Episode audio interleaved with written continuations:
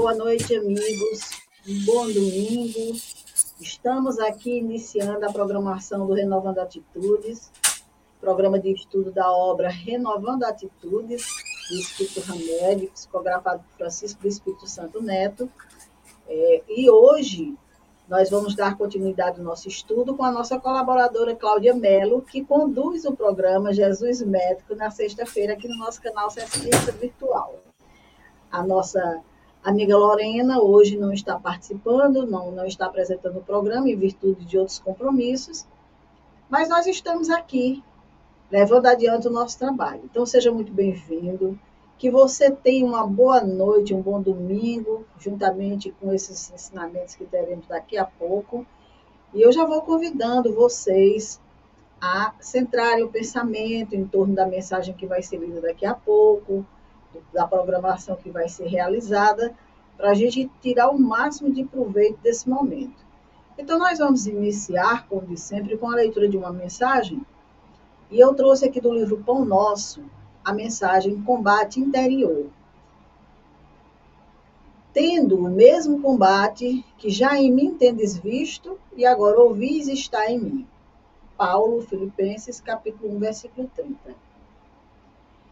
Em plena juventude, Paulo terçou armas contra as circunstâncias comuns, de modo a consolidar a posição para impor-se no futuro da raça. Pelejou por sobrepujar a inteligência de muitos jovens que lhe foram contemporâneos. Deixou colegas e companheiros distanciados.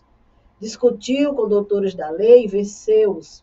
Entregou-se à conquista de situação material invejável e conseguiu-a combateu por evidenciar-se no tribunal mais alto de Jerusalém e sobrepôs-se a velhos orientadores do povo escolhido. Resolveu perseguir aqueles que interpretavam por inimigos da ordem estabelecida e multiplicou adversários em toda parte.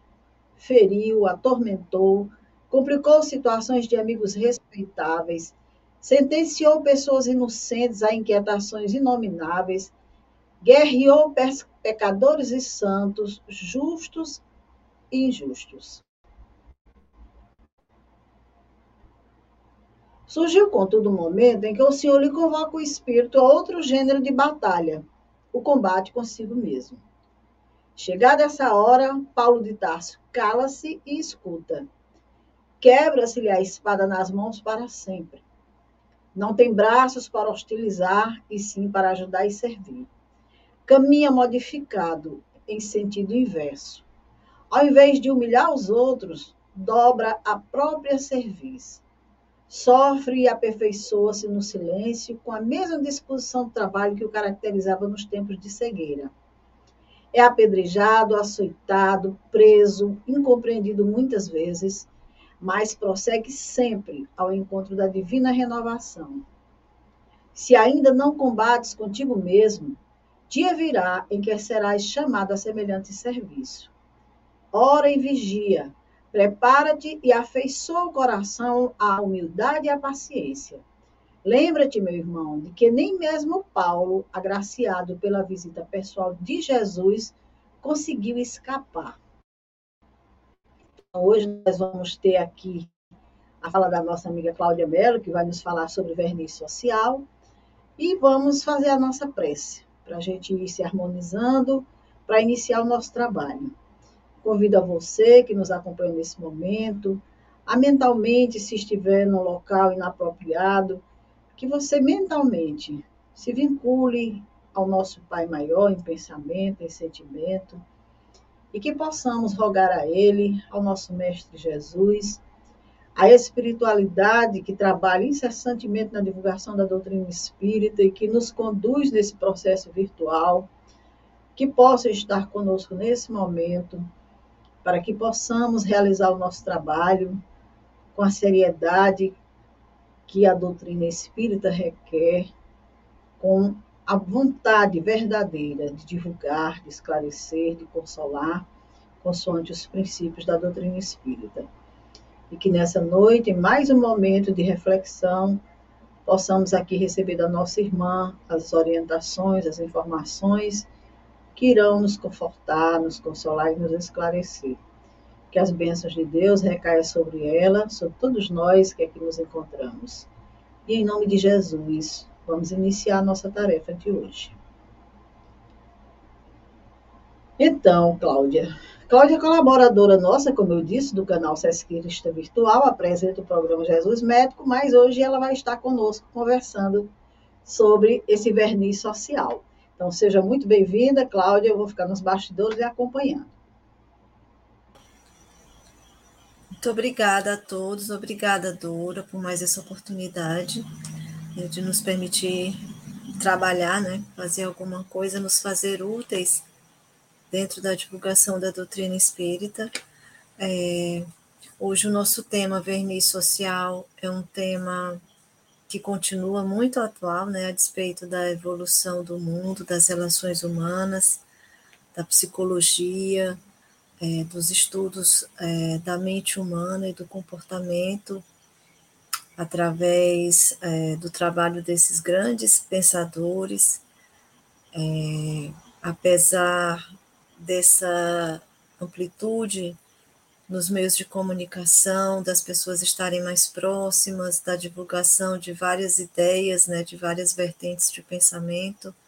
Ainda assim, o verniz social é um tema atual, porque ele diz respeito à condição humana, diz respeito às nossas falhas, às nossas fraquezas, é, como espírito, como pessoas, como cidadãos, em todos os nossos papéis que nós representamos enquanto encarnados, né? Então, nós vamos começar o nosso pensamento falando sobre a educação.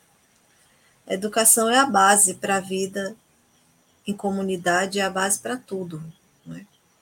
Nós estamos aqui na Terra com esse propósito de aprimoramento moral que se sustenta na educação do espírito, na educação dos sentimentos e das emoções.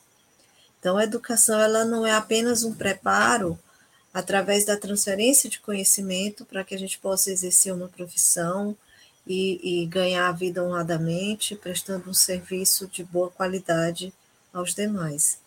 Não é só isso. Principalmente, ela se constitui de um processo de desenvolvimento pessoal, é, através de experiências que desdobram as nossas aptidões, as nossas tendências, para que nós possamos fazer delas um uso consciente, um uso responsável, a benefício de todos. E ela não se destina somente a formar hábitos e desenvolver o intelecto, a capacidade intelectiva de memória, de associação de ideias, de raciocínio, não.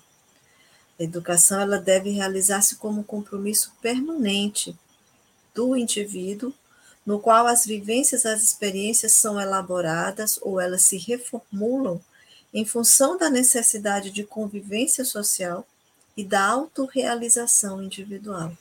Então, nós nos educamos para que nós possamos nos desenvolver em todas as nossas possibilidades e para nos fazermos úteis à comunidade em que a gente vive.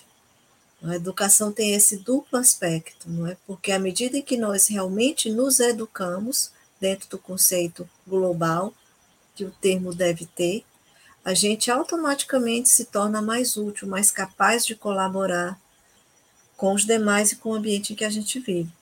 Logo, a sua finalidade vai além da escolarização, do simples ensinar a ler, a escrever, a aritmética e, posteriormente, no nível superior, um ofício, uma profissão. Nossas tendências, nossas aptidões, as nossas percepções são conteúdos inconscientes que muita gente pensa que são elaborados na vida fetal, né, na barriga da mãe, mas não. A doutrina nos esclarece que esses conteúdos, esses saberes que às vezes nós temos, aliás, às vezes não, sempre trazemos guardados na camada mais profunda da nossa mente, são, na verdade, experiências e valores adquiridos em outras vivências aqui na Terra para a maioria pelo menos, né?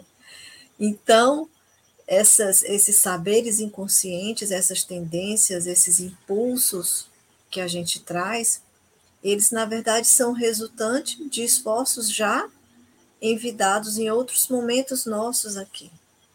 E eles renascem dentro de nós, no nosso comportamento, sob forma de impressões, sejam impressões dominadoras, impressões de atração, ou impressões repulsivas, e impressões constritoras ou restritivas. Como assim?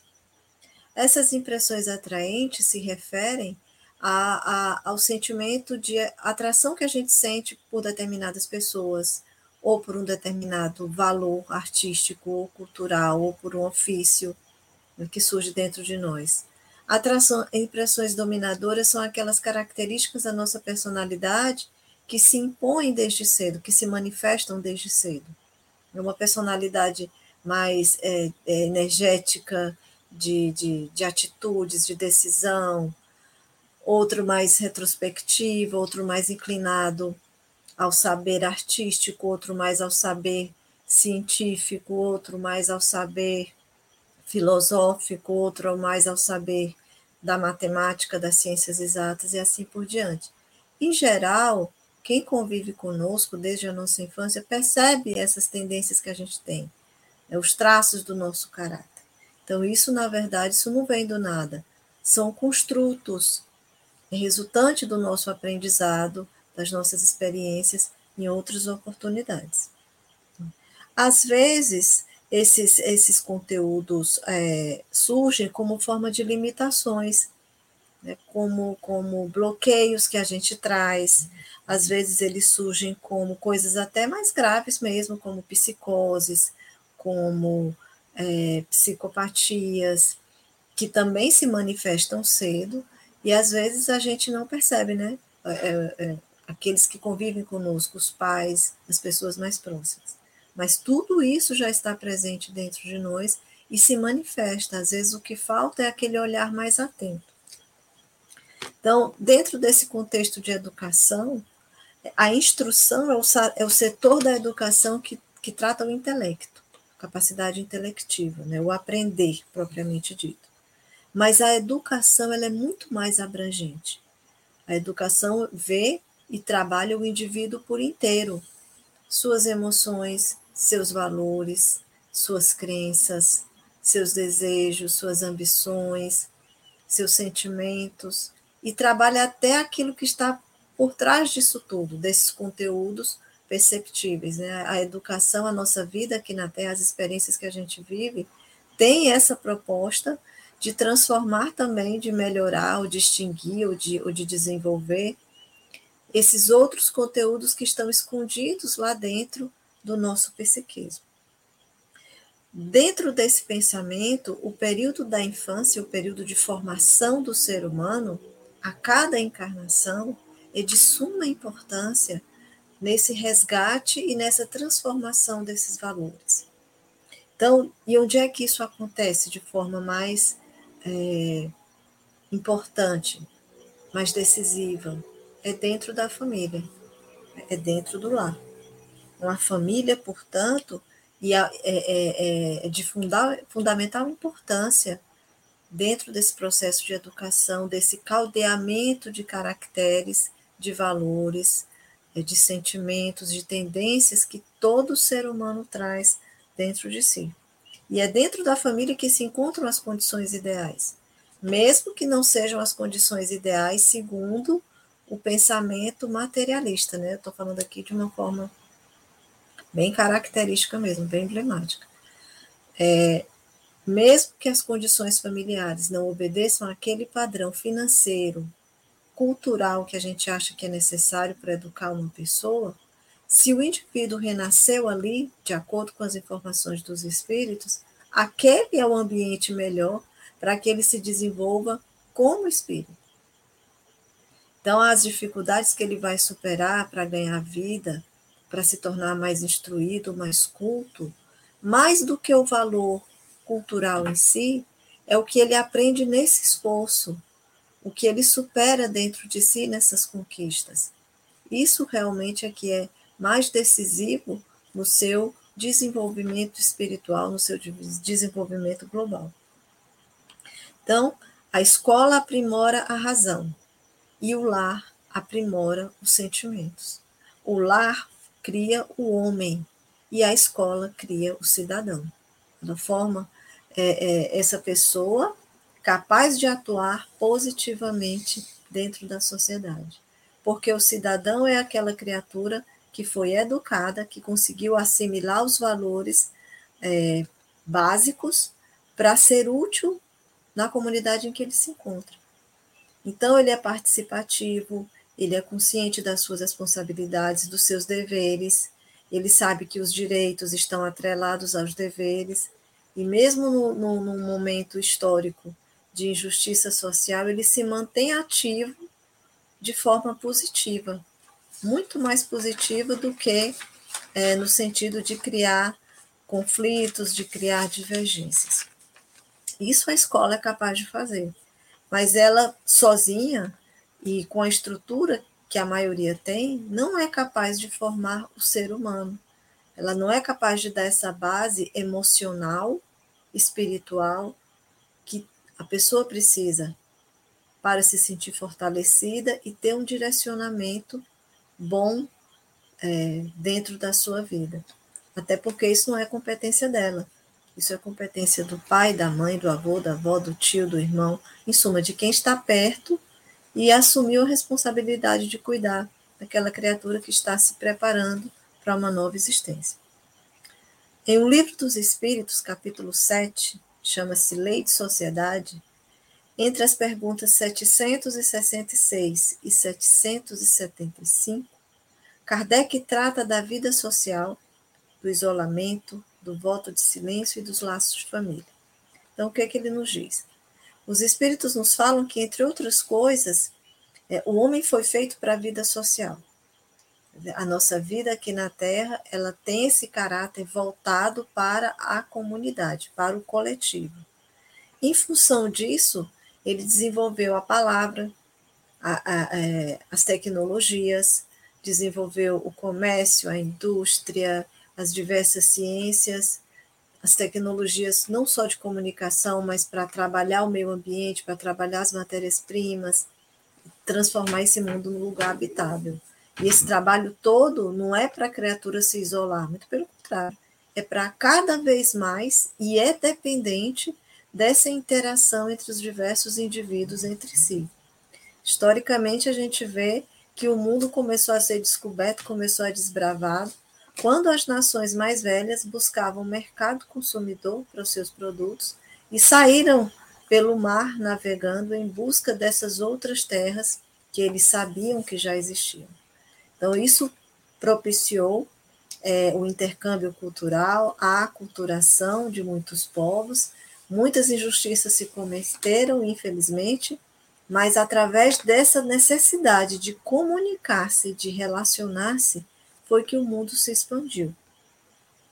Então, o isolamento, ele contraria não só os interesses do mundo, né, de expansão, de desenvolvimento material, ele contraria as próprias leis naturais, porque todo ser vivo, ele tende a aglomerar-se, ele tende a interagir com semelhantes, e até mesmo com os diferentes estabelece relações de convivência para poder se desenvolver.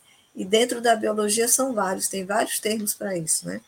Mas o que nos interessa no momento é saber que ninguém foi criado e ninguém percorre a estrada que Leon Denis nos fala nos seus livros do mineral, vegetal, animal e hominal para culminar isolado sozinho.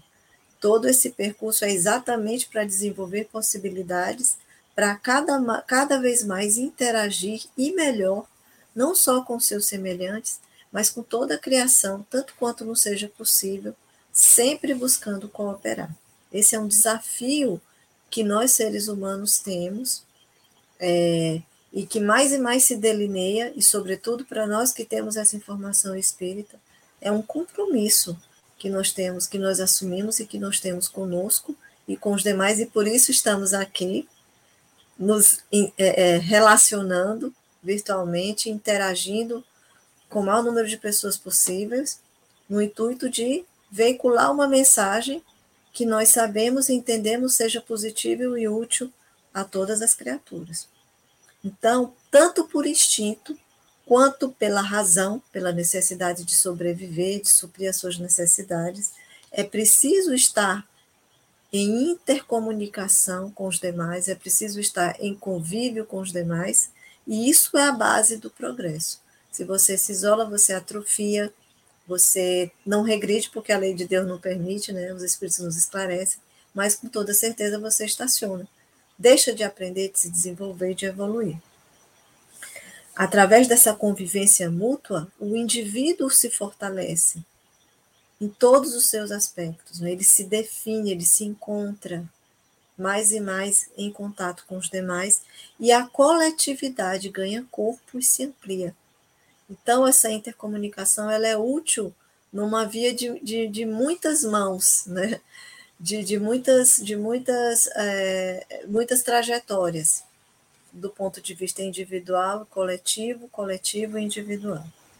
Quando uma pessoa decide viver sozinha, viver para si, né, só para os seus interesses, ela não, apesar de que é uma decisão respeitável, né, cada qual se conduz da maneira que lhe parece melhor, ela não está agindo com, só contra os seus é, é, é, interesses materiais, ela está agindo contra a sua própria natureza, contra o impulso natural que todo mundo tem de buscar interação com os demais.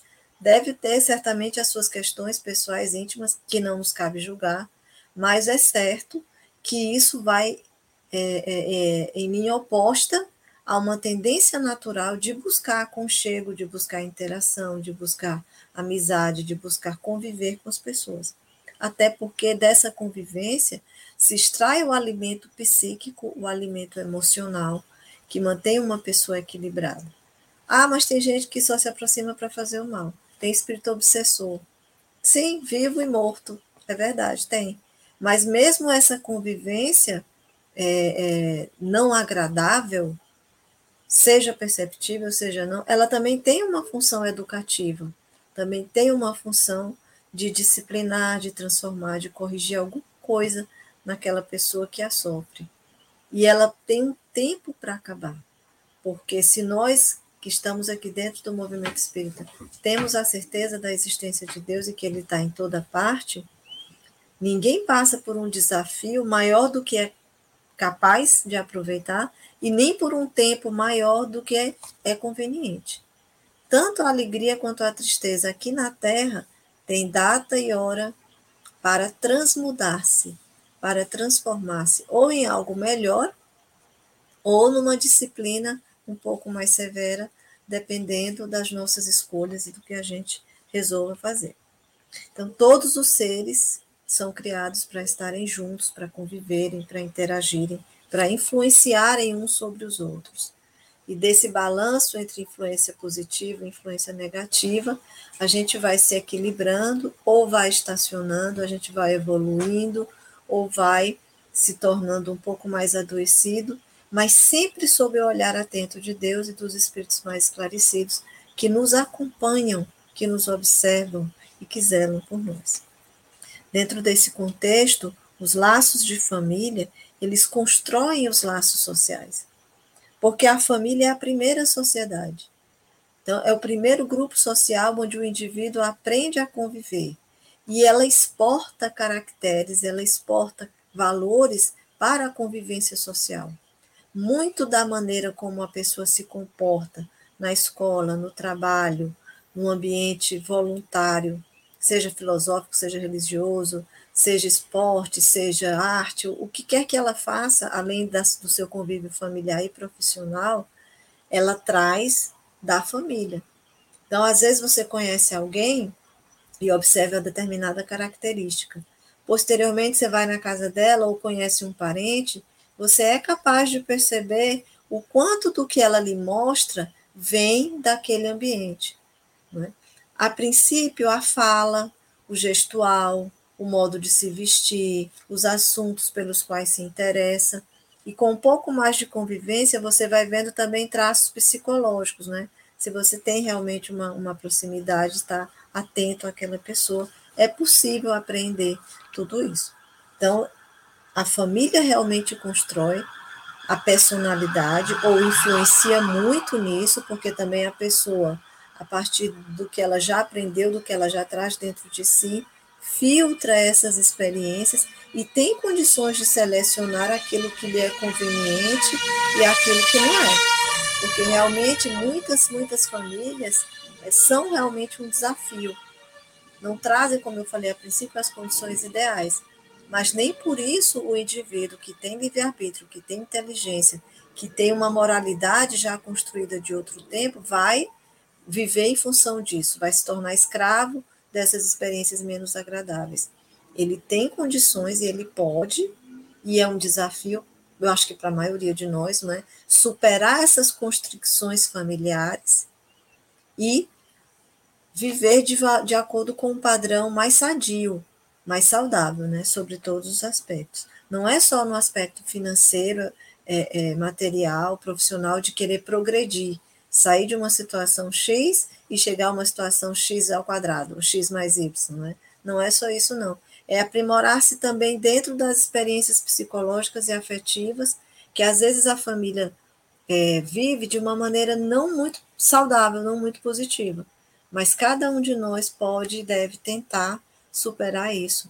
Muitas vezes, é claro, a gente precisa de ajuda, e aí entra a terapia, entram as, as tarefas, é, é, aquele lazer direcionado para a solução de conflitos, para o alívio de tensões, né? Aí entra o esporte, entra a atividade artística, entra o trabalho voluntário, entra a vinculação com os grupos religiosos, seja de que linha for, espírito católico, evangélico ou umbanda. Em suma, a pessoa busca um suporte, um apoio para vencer aquela situação, aquele conflito. No livro As Dores da Alma, também de Hammett, no capítulo Medo, ele nos ensina que o sentimento de inferioridade é o grande obstáculo aos relacionamentos seguros e sadios. Por que, que, é, que funciona dessa maneira? Porque o sentimento de inferioridade, a baixa autoestima, ela cria a necessidade de nós estarmos sempre corretos.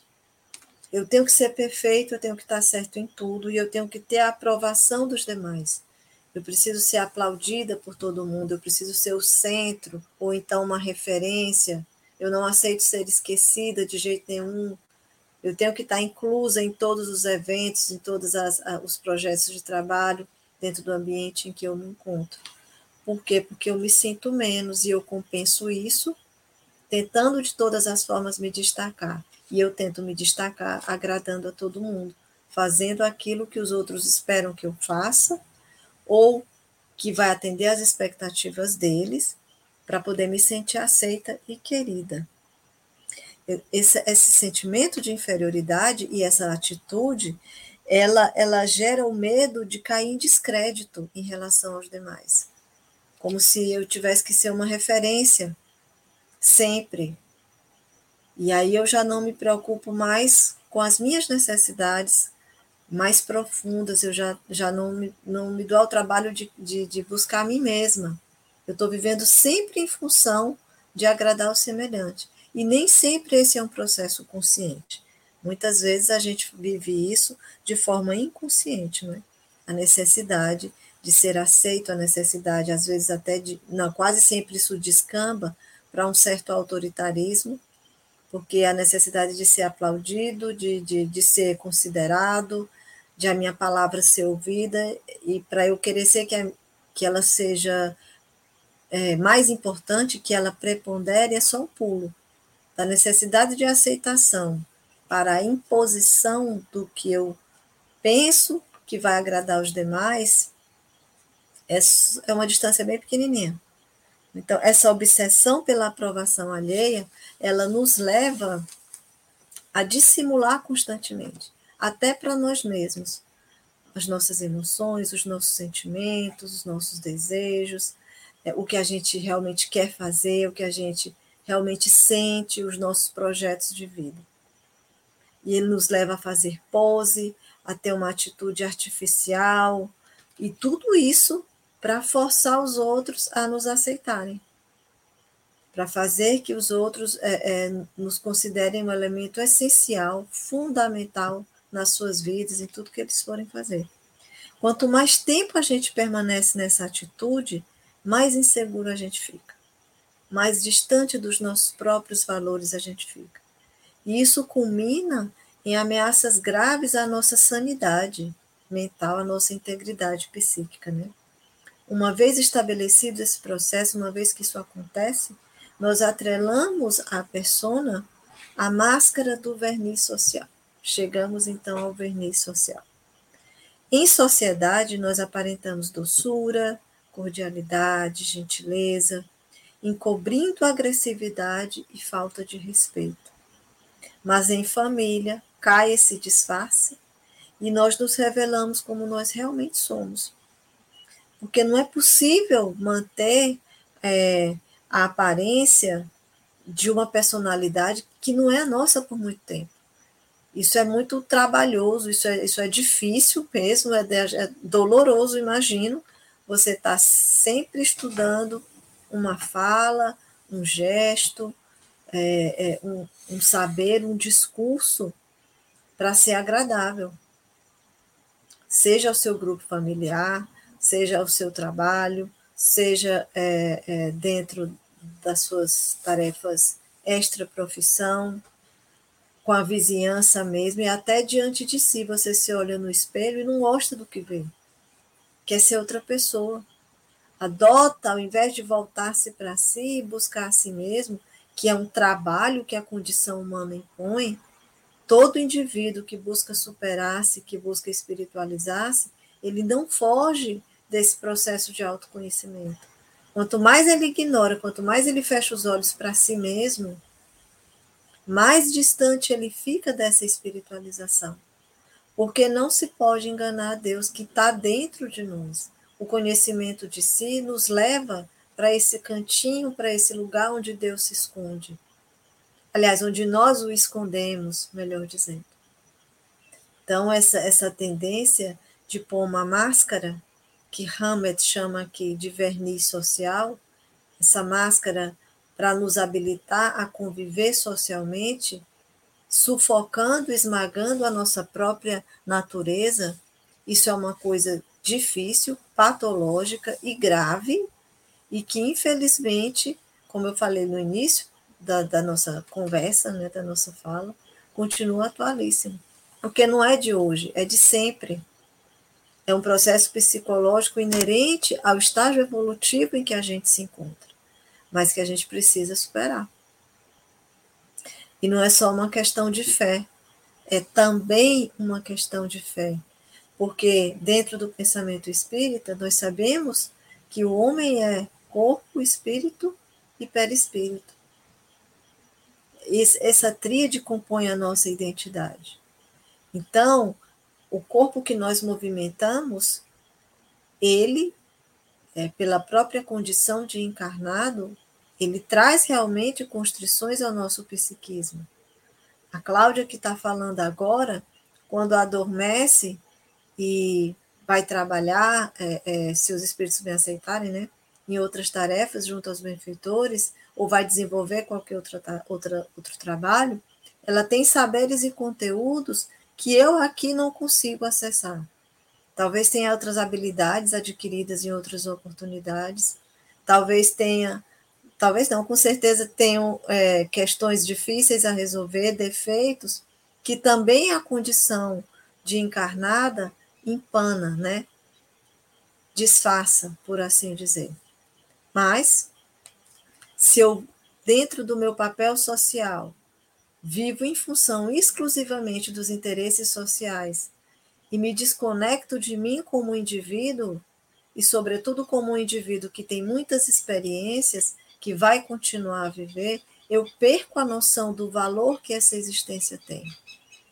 Eu perco a noção do valor que as experiências que eu tenho dentro da minha família, dentro da minha profissão, dentro das demais tarefas que eu desenvolvo, podem ter para mim nesse processo de educação que me socializa a princípio e que me espiritualiza como finalidade e espiritualizada, eu sou mais e mais capaz de agir dentro da sociedade aqui, desse mundo, e, sobretudo, de agir também dentro da sociedade espiritual que me aguarda em breve, quando eu encerrar o meu tempo aqui.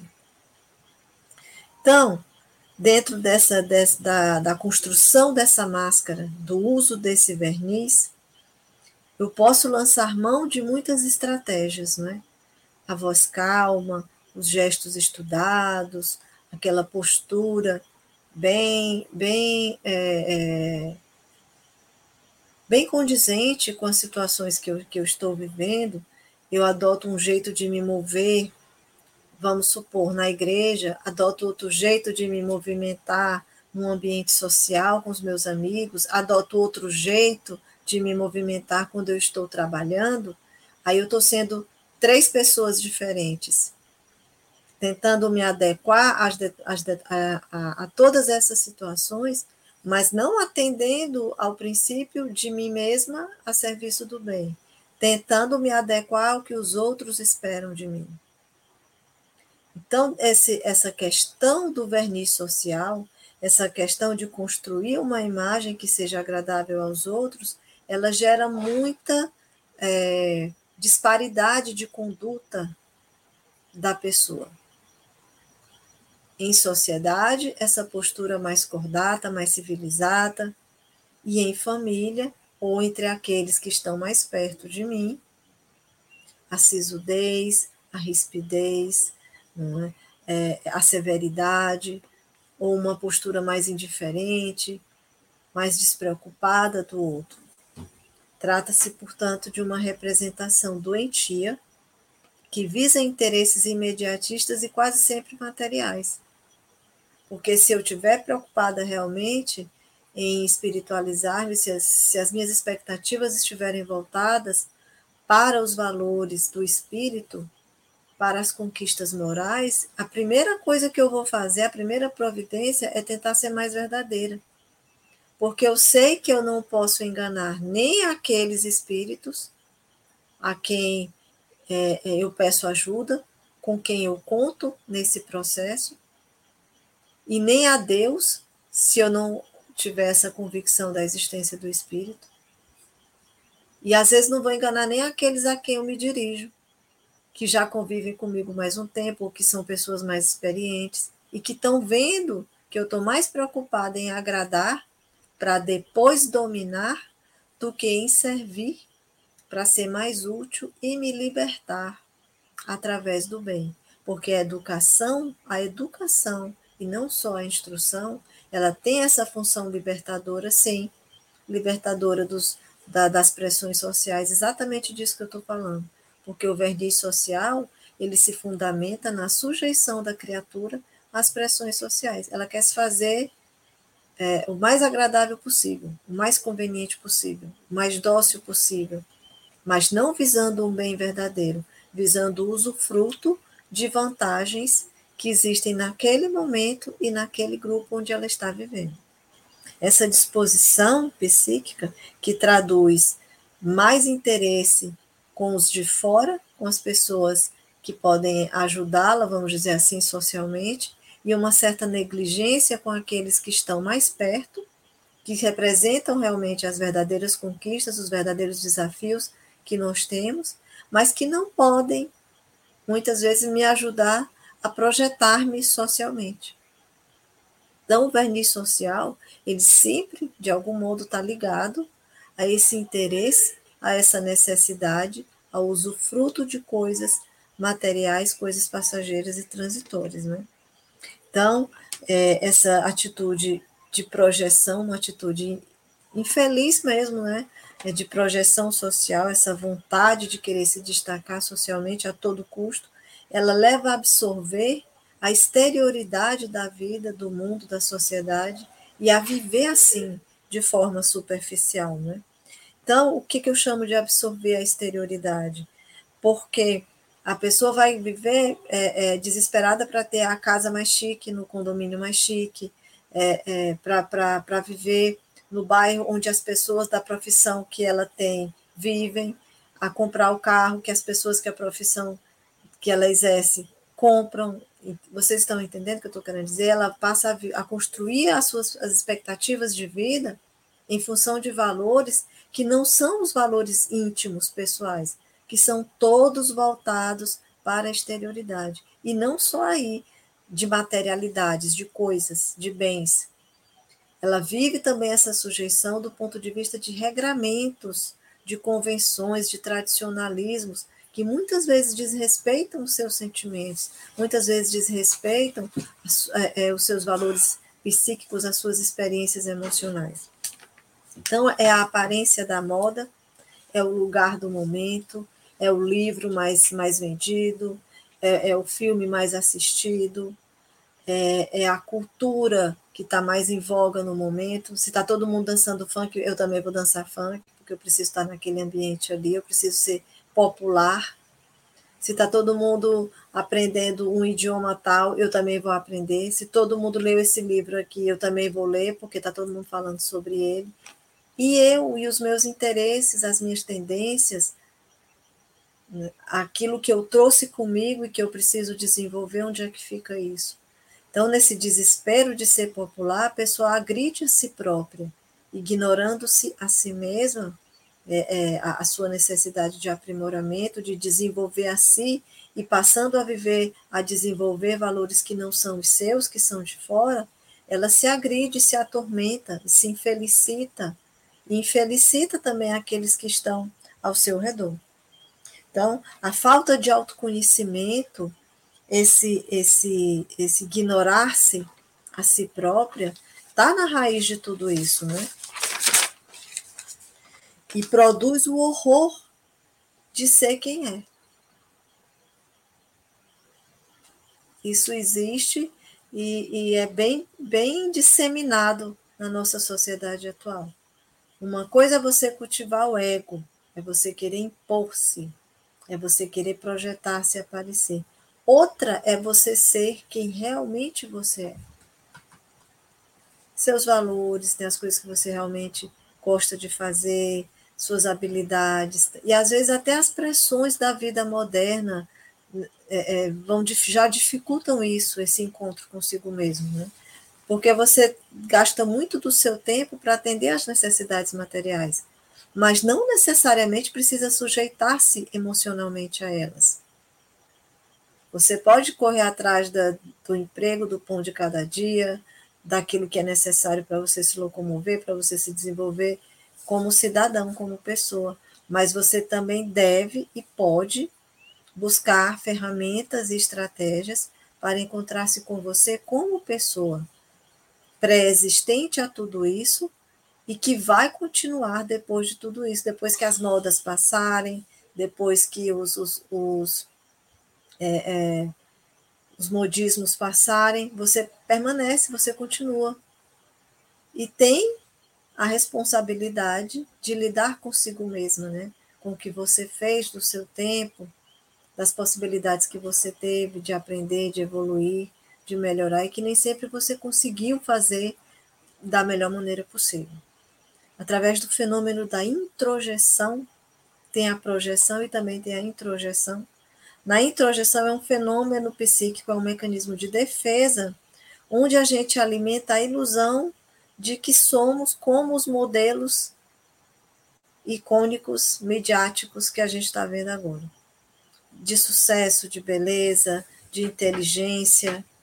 E aí você quer ser daquele jeito. Você vê alguém ou tem algum padrão que está sendo é, muito vivido nesse momento, e aí você quer se adequar àquele padrão, porque ele vai lhe trazer a projeção social que você imagina, vai fazer você ficar popular, sociável, aceitável, querido, vai fazer de você uma referência. Mesmo que aquilo não condiza com a sua realidade íntima. E quase sempre a pessoa nem sabe qual é a sua realidade íntima, porque não se dá o trabalho de se buscar, de se encontrar consigo mesmo. Dessa maneira, nós nos comportamos, nos vestimos e gesticulamos, nos expressamos e escolhemos o que é mais grave, escolhemos os nossos relacionamentos em função desses padrões. Ao invés de atender às nossas necessidades, às nossas referências pessoais e íntimas, a gente vai querendo viver de acordo com um padrão que não é o nosso e que às vezes não existe nem para aqueles que a gente pensa que são os ícones, as referências. Talvez para essas criaturas também seja uma projeção apenas, uma fantasia. Essa ilusão custa caro. O cultivo dessa ilusão custa caro.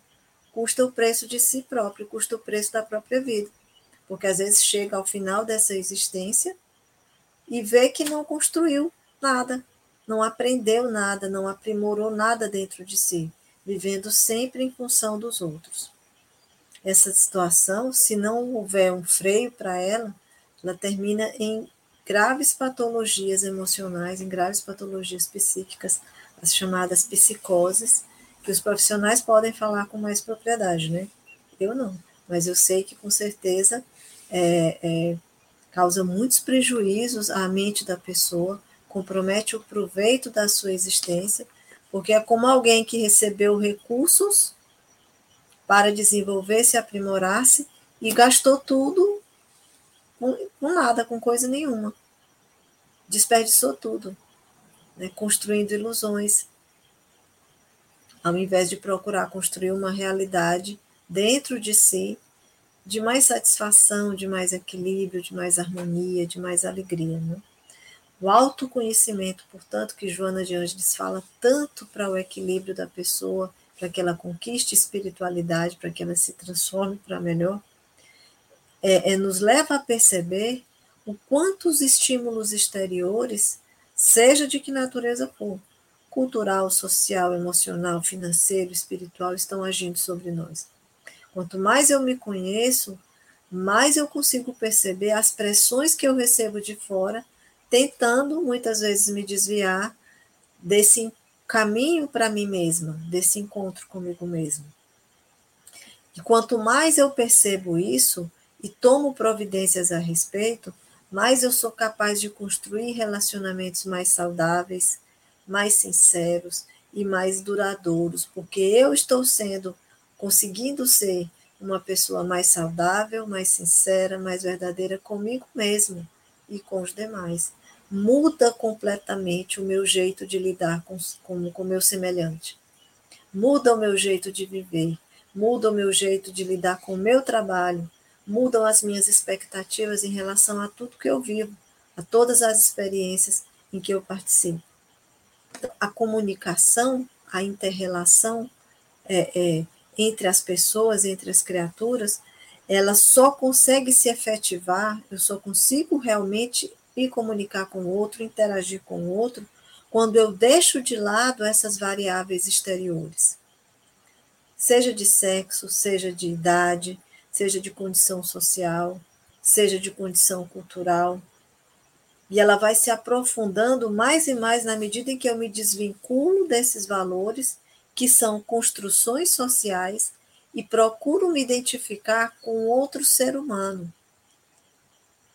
O progresso que a educação, através do convívio social, permite, ele acontece quando um ser humano interage com outro ser humano. Despidos, libertos dessas variáveis, não é? Porque às vezes a gente se relaciona, a pessoa que vive pelo verniz social, ela não se relaciona com outro ser humano. Ela se relaciona com um produto social que tem RG, que tem CPF, que tem renda, que tem aplicação no banco, que tem representatividade social, não é? Que exerce algum cargo. Alguém que se destaca. Na cabeça dela, ela está procurando a, a, a, a sua a, a autovalorização através de relacionamentos com pessoas que têm valor social.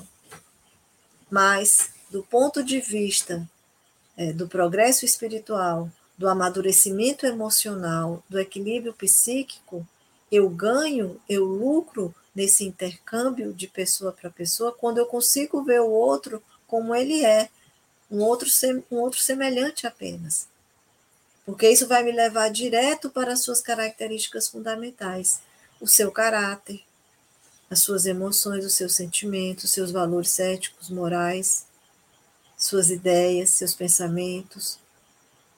Isso realmente é que dá corpo, é que torna viável esse intercâmbio emocional, psicológico que faz um relacionamento entre pessoas, tanto no ambiente de trabalho profissional, quanto na amizade, quanto no relacionamento conjugal, quanto dentro da família, nos relacionamentos entre pais e filhos e vice-versa. Ou seja, o que constrói a família, e aí nós voltamos à família como formadora de caracteres, é exatamente essa vinculação verdadeira e positiva. Se dentro da minha casa eu exerço também esse verniz social, as minhas relações dentro da família também serão superficiais, em pouco tempo doentias, e uma palavra que está muito na moda agora, tóxicas. E eu só consigo resolver tudo isso quando eu me dispuser a tirar as máscaras e a viver de forma mais verdadeira cultivando outros valores, abrindo mão da representação social e buscando é, um convívio mais saudável. E eu só consigo isso quando eu tiver um relacionamento comigo mesma mais saudável.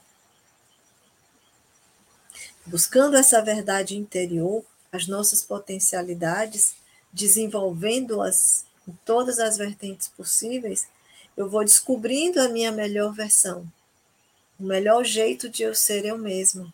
Vou agir com mais naturalidade, vou agir com mais leveza, com menos preocupação em agradar e buscando mais ser útil, mais fazer o bem, mais ter positividade para os outros e para mim. E, e, e, nesse esforço, nessa tentativa, até sem perceber, eu estou contribuindo para a melhoria do bem-estar no ambiente em que eu vivo. Então, esse é o desafio nosso.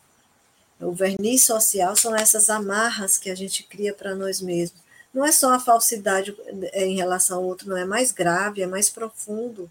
Essa atitude psíquica de disfarçar-se, de esconder-se, para viver em função de exterioridades. Ou seja, vai na linha oposta do seu projeto de vida, porque todo mundo que vem a esse mundo vem para enfrentar experiências mais agradáveis, menos agradáveis, mas que levem ao aprimoramento moral, de quem? Do ser social? Não, não só dele, do espírito, que é imortal, que renasce muitas vezes. E eu só consigo isso quando eu busco esses valores espirituais que estão dentro de mim. Os valores espirituais são aqueles que eu trago na minha natureza, que eu preciso transformar, que eu preciso melhorar. E que começa lá na família, passa pela escola e passa pelo convívio social. Se eu viver sozinha, isolada, isso vai acontecer de forma muito mais difícil. Ou às vezes não vai acontecer, eu vou parar.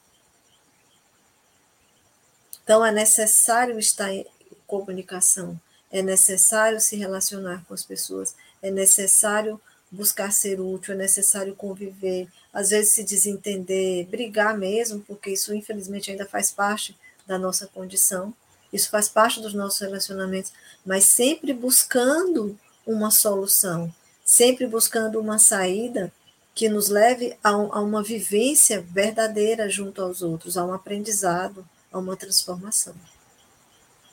E para encerrar a nossa fala, eu, eu separei aqui uma poesia que é bastante conhecida. Né? Quem gosta de poesia certamente já ouviu falar.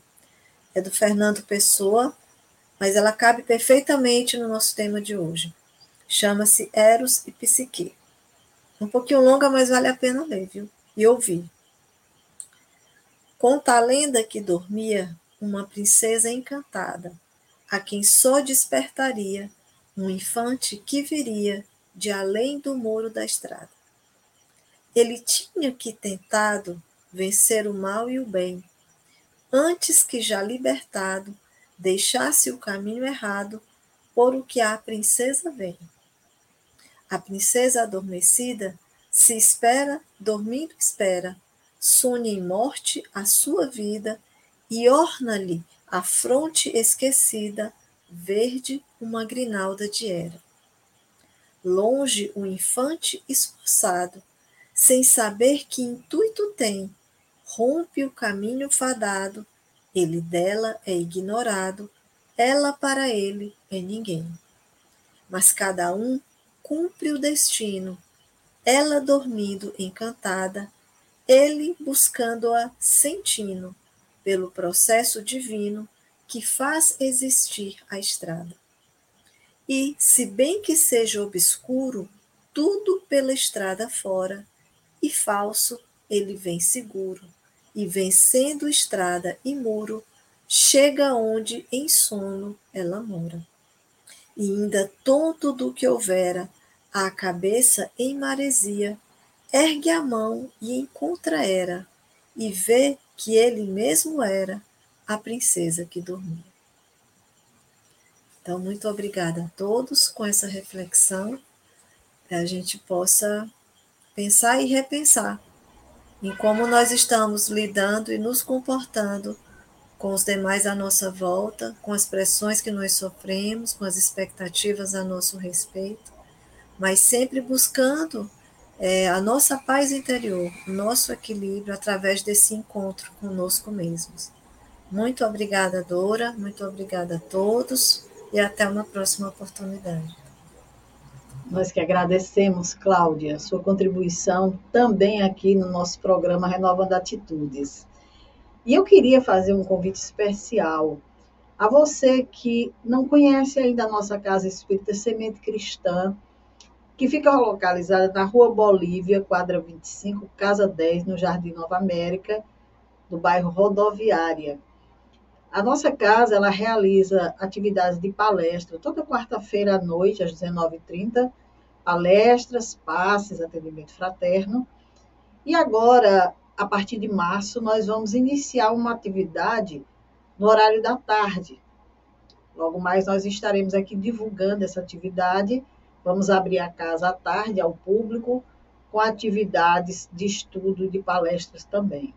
Então, vamos encerrar a nossa atividade de hoje, deixando esse lembretezinho, e logo mais a gente retorna na próxima semana já com maiores informações sobre essa nova programação. E fica o nosso convite. Visite a nossa casa, conheça. De repente você mora bem pertinho, dá um pulinho lá, conheça, veja a sistemática de trabalho que é utilizada. Com certeza você vai gostar. Então, você vai ser muito bem-vindo, com certeza, muito bem abraçado por todos os trabalhadores. Então, nós vamos encerrar a nossa atividade, graças a Deus, com uma boa harmonia, com uma boa paz, com bons ensinamentos, para a gente ir refletindo aí. O vídeo vai ficar no YouTube, no Facebook, no, no Twitter, para quem quiser rever novamente e rever os conceitos que foram colocados aqui. E eu vou pedir a Cláudia para ela fazer a nossa prece final, encerrar fazendo a nossa prece final, para a gente concluir nosso trabalho. Eu que agradeço a oportunidade, agradeço a todos que se manifestaram ao longo da, da fala. Eu não parei para cumprimentar porque estava preocupada com desenvolver o raciocínio, mas muito obrigada pela participação de todos, do Gilfran, Joana, muito agradecida mesmo. E vou fazer a prece sim, com muito prazer. Peço um minuto de reflexão para a gente poder levar o pensamento a Deus. Pedir a Ele que nos ampare, que nos fortaleça, que não é fácil a vida aqui na Terra para nenhum de nós. São muitos os desafios que a gente enfrenta, mas Ele, que é Pai amantíssimo, Ele sabe das nossas dificuldades nos conhece as limitações, sabe da nossa história. E os amigos abnegados que Ele coloca junto a nós, tanto desencarnados quanto encarnados, são exatamente aqueles corações a quem devemos a gratidão e a dedicação na conquista desses valores para que possamos desvendar esse mistério de nós mesmos, da nossa natureza, do nosso psiquismo da nossa mente, do nosso espírito.